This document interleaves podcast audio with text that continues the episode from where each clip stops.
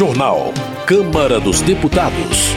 Deputados aprovam prioridade na tramitação de processos judiciais envolvendo pessoa com deficiência. Câmara institui política de tratamento e dia de conscientização para três doenças raras. Debatedores pedem maior atuação dos bancos no combate aos golpes financeiros.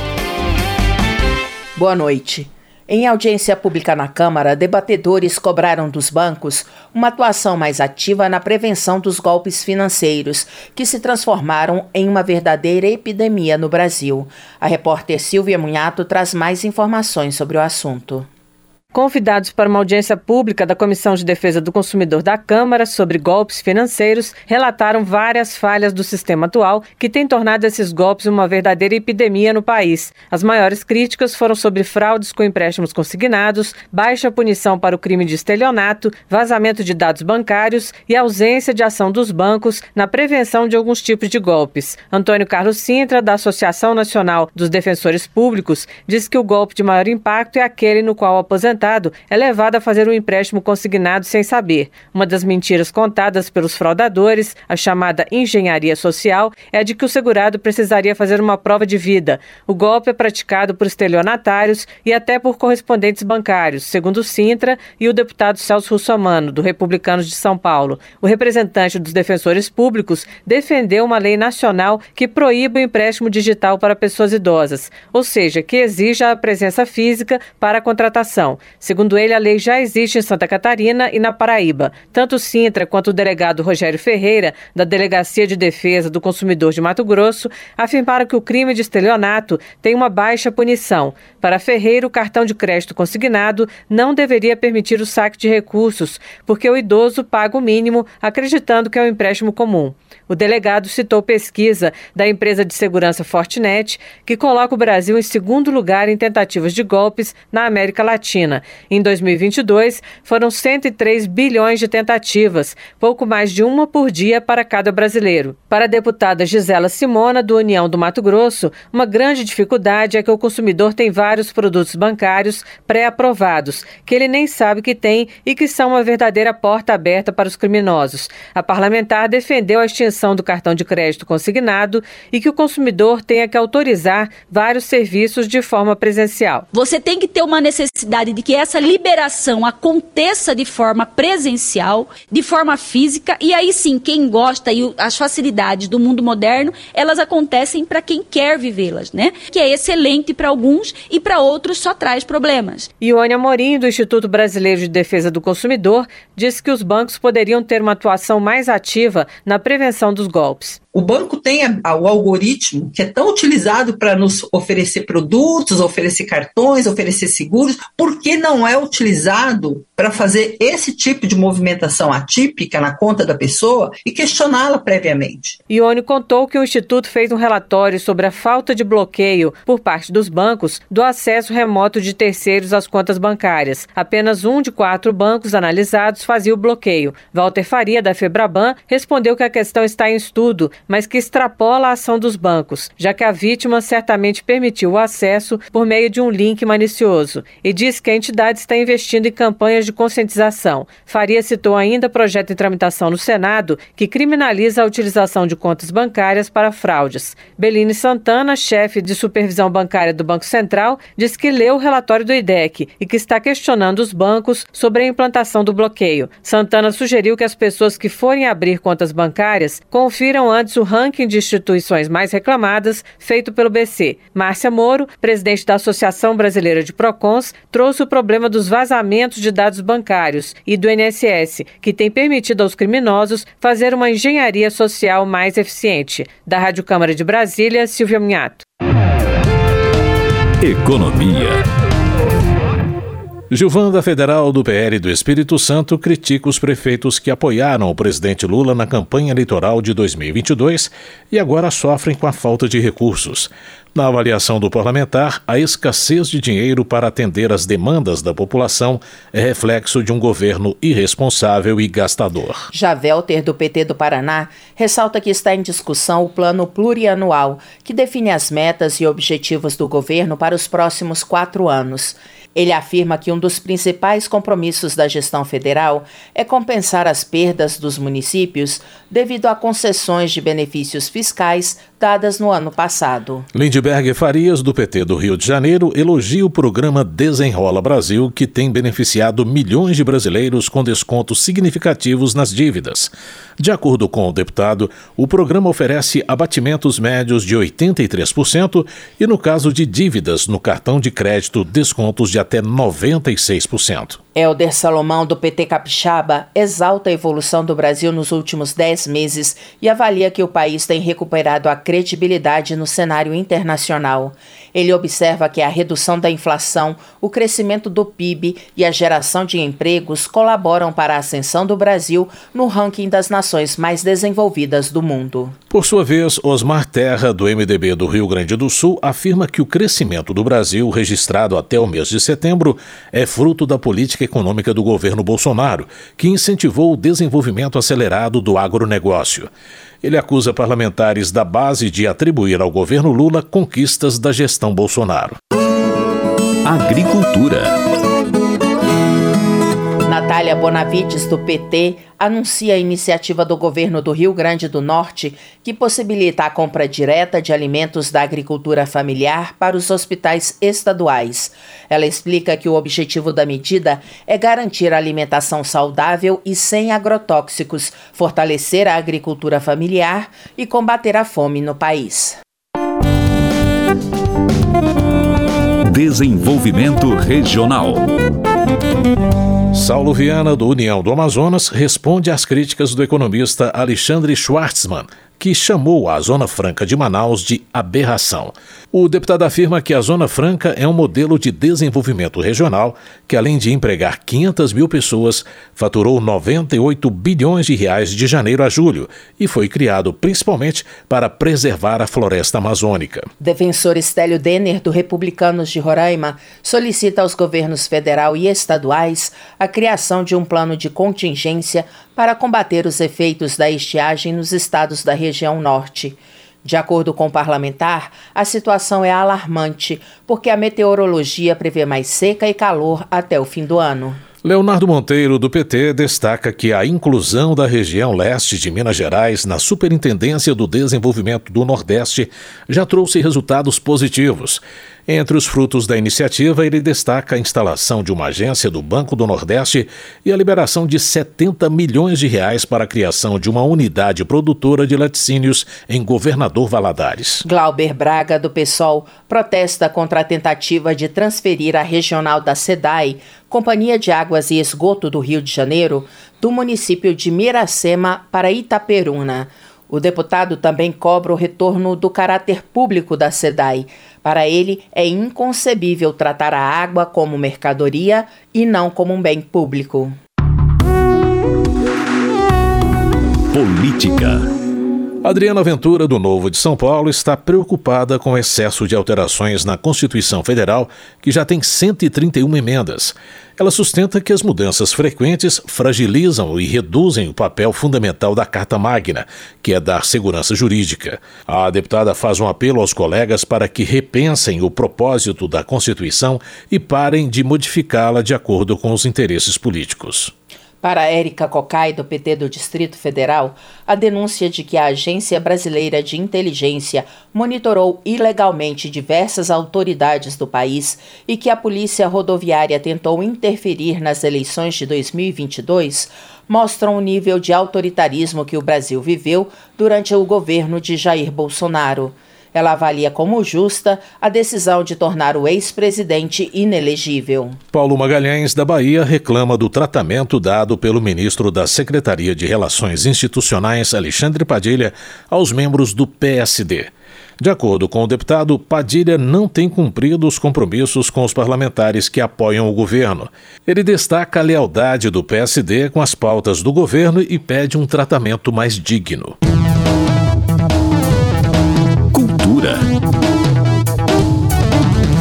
Cleidice da Mata, do PSB da Bahia, parabeniza as diretoras de cinema Lopolite e Dandara Ferreira pelo filme Meu Nome é Gal, que retrata a vida e a carreira da cantora Gal Costa, falecida no final de 2022. A parlamentar lembra a atuação de Gal no movimento tropicalista e destaca a importância da artista para a música brasileira. Educação. A Comissão de Educação aprovou o projeto que trata da democracia nas universidades.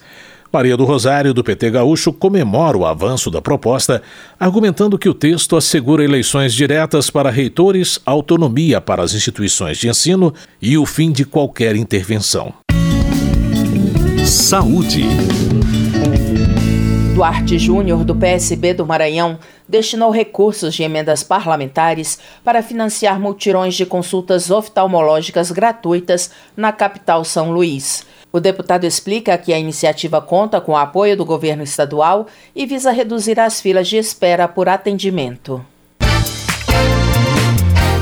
Os deputados aprovaram projetos que instituem Política Nacional de Prevenção e Tratamento e Dia de Conscientização para três doenças raras. As informações com Ana Raquel Macedo. Existem aproximadamente 6 mil doenças raras, a maioria das quais pouco estudada e para as quais nem sempre estão disponíveis tratamentos ou profissionais de saúde habilitados. Para tentar dar algum conforto ou aumentar o grau de conhecimento das pessoas sobre elas, deputados e deputadas aprovaram projetos que tratam de três doenças raras: a síndrome de Ehlers-Danlos, o transtorno do espectro de hipermobilidade e a fibrodisplasia ossificante progressiva, conhecida como FOP. Um dos projetos aprovados cria uma política nacional no Sistema Único de Saúde para o tratamento de pessoas com síndrome de Ehlers-Danlos ou com transtorno do espectro de hipermobilidade. A síndrome de Ehlers-Danlos reúne, na verdade, várias doenças hereditárias do tecido conjuntivo, aquele que dá sustentação aos demais tecidos, preenchendo os espaços entre eles. Essas doenças são causadas por um defeito na síntese de colágeno, a proteína fundamental para a pele e os demais tecidos. Por isso, as pessoas acometidas dessas doenças podem desenvolver complicações como artrite, artrose, osteoporose ou perda dentária. Já o transtorno do espectro de hipermobilidade também afeta o tecido conjuntivo e pode acarretar sintomas como dificuldade para caminhar. O projeto prevê que as pessoas acometidas dessas doenças serão consideradas deficientes para todos os efeitos legais. Além disso, define diretrizes a serem seguidas pelo poder público e direitos para os doentes, como diagnóstico precoce, a reabilitação, medicamentos, órteses e próteses. O projeto da deputada Maria Rosas, do Republicanos de São Paulo, teve parecer favorável da relatora, deputada Yandra Moura, do União de Sergipe. Ela considerou positiva a criação de uma política própria voltada para estas doenças. Estima-se haver de 6 mil a 8 mil doenças consideradas raras, não sendo possível, portanto, contemplar todas as especificidades da síndrome de Ehlers-Danlos e da síndrome de hipermobilidade. Assim, esta iniciativa de reunir de forma organizada e sistematizada disposições que estavam espalhadas no ordenamento jurídico, especificando sua aplicação para estas síndromes, é um grande avanço. O plenário aprovou ainda projeto que institui 23 de abril como Dia Nacional de conscientização da fibrodisplasia ossificante progressiva, conhecida como FOP. A FOP é uma doença rara de origem genética que causa malformações nos ossos, músculos, tendões, ligamentos e outros tecidos, o que pode levar à imobilidade progressiva. Um Dia Nacional dedicado à doença é uma maneira de divulgar informações e conscientizar a população a respeito dos sintomas e formas de tratamento. Foi o que explicou a autora da proposta, deputada Amália Barros, do PL de Mato Grosso. Uma doença extremamente rara que transforma as pessoas em realmente em estátuas humanas. A FOP hoje Temos detectado 100 casos no Brasil. É importante nós discutirmos, nós divulgarmos a FOP, para dessa forma nós termos conscientização, para que a gente tenha diagnóstico precoce e dessa forma as pessoas com FOP tenham mais qualidade de vida. Os projetos que criam uma política nacional para a síndrome de Ehlers-Danlos e para o transtorno do espectro de hipermobilidade, assim como que institui o Dia Nacional de Conscientização da Fibrodisplasia Ossificante Progressiva, seguiram para a análise do Senado. Da Rádio Câmara de Brasília, com informações de Antônio Vital, Ana Raquel Macedo. Homenagem. Este mês a Petrobras completou 70 anos. Ao destacar o papel relevante da empresa para o desenvolvimento nacional, Jandira Fegali, do PCdoB do Rio de Janeiro, entende que é hora de recuperar a função desenvolvimentista da Petrobras para promover a transição energética e o progresso sustentável do país. Renildo Calheiros, do PCdoB de Pernambuco, afirma que a criação da Petrobras foi resultado de uma campanha patriótica para estabelecer o monopólio estatal sobre o petróleo. O congressista assinala que a medida foi essencial para transformar a empresa em destaque mundial de inovação e de extração de petróleo em águas profundas. Joseildo Ramos, do PT da Bahia, observa que a Petrobras desempenhou papel fundamental no início da industrialização brasileira. O deputado também destaca evolução da empresa ao longo dos anos e sua transformação em uma das maiores petroleiras do mundo, que atua em várias etapas da cadeia de produção, desde a exploração até o refino e o transporte. Direitos Humanos. No início do mês, os brasileiros foram às urnas para escolher os novos representantes do Conselho Tutelar de cada município. Os conselheiros tutelares são responsáveis por fiscalizar e cobrar a implementação de políticas públicas e melhores condições de atendimento às crianças e aos adolescentes em cada cidade. Márcio Gerri, do PCdoB, registra a escolha dos conselheiros tutelares e a necessidade de um aprimoramento democrático que garanta maior participação da sociedade no processo eleitoral. Ele parabeniza os novos conselheiros do Maranhão e reitera o compromisso de seu mandato em assegurar os direitos da infância e da juventude integralmente. Carol D'Artora, do PT, parabeniza os conselheiros tutelares eleitos nos municípios do Paraná. A parlamentar observa que os conselheiros do campo progressista, além de cuidar das crianças e adolescentes, trabalham pela superação das discriminações e pela construção de uma sociedade inclusiva, diversa e plural. Otone de Paula, do MDB do Rio de Janeiro, repudia a fala de um jornalista da Globo News que rotulou a participação dos evangélicos nos conselhos tutelares como fundamentalista e perigosa. Ao defender o direito dos evangélicos participarem do processo democrático, ele cobra respeito à fé cristã e ressalta que a proteção das crianças faz parte do cristianismo. Votação. O plenário da Câmara aprovou o projeto de lei que garante prioridade na tramitação de processos judiciais envolvendo pessoas com deficiência. O repórter Antônio Vital acompanhou a votação.